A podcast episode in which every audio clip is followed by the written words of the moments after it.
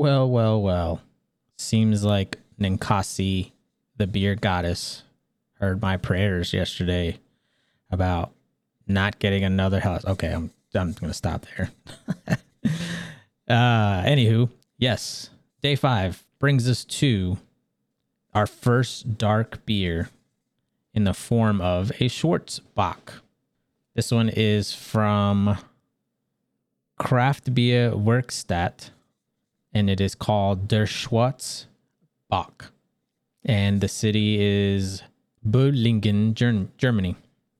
This comes in at 6.2, which is on the higher end, to be honest with you, of a lot of Schwartz beers or Schwartz Bachs or Schwartz lagers, whatever you want to call them, basically black lagers or dark lagers. Most that I've had have been in the range of five to five and a half.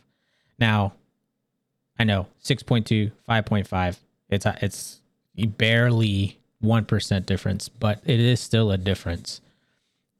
And traditionally, these don't really crack the 6% mark. Uh, this one is not as dark as I was hoping. Um, to be quite honest with you, it is on, it's almost the same color as like an Irish red without actually being an Irish red, if that makes any kind of sense.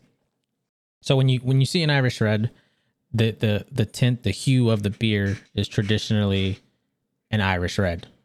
But when you make a beer that isn't an Irish red, like something called shorts, so you're expecting it to be like dark or black, and then you pour it out and it's not, it looks more red. Hence why I'm saying this looks more like an Irish red. It does not drink like an Irish red. It is a lot. It's very clean because this is a lager. It is minimally hopped. On the can, it says 16 IBU, or excuse me, 14 IBUs. It's you can't smell any kind of hops, and the only reason they're even there is to legally call it beer. Uh, let's see, the flavor is like it's a little caramelly. Um, it's not. You don't find the roasted characteristics of the dark malt, the darker malts that are used in like Schwartz beers or dark lagers, um, but they're not supposed to be.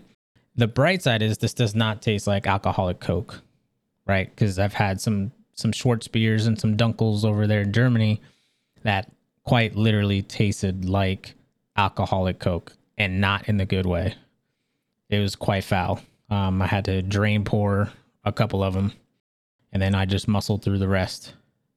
Yeah, this is this is quite tasty. There's a little, like I said, there's a little bit of caramel caramelization flavors you can pick up, but it's like not heavy. And considering it's a lager, it's like that clean. It's a clean palate. It's a clean taste. Uh, the Irish Reds, on the other hand, are because they're ales, you're going to pick up the fermentation temperature changes and the flavor of that caramel malt, the roasted barley that's used in um, Irish Reds, that gets picked up better because of the warm fermentation. Whereas where it's cold fermented, you don't. It's a lot cleaner. Yeah, and that's what this beer is. So this is definitely this was definitely a surprise to be honest with you to get at day five, but I'm extremely grateful that it that it did uh appear, I guess, this early in the in the calendar. Yeah, I like it. I dig it. Never had this one. Didn't. I've never heard of this brewery. So that's good. A new one, new one for me. At least for dark beers. Actually, all five thus far have been new to me. Sweet. Heck yeah. That's what I'm talking. I love finishing out the week like this.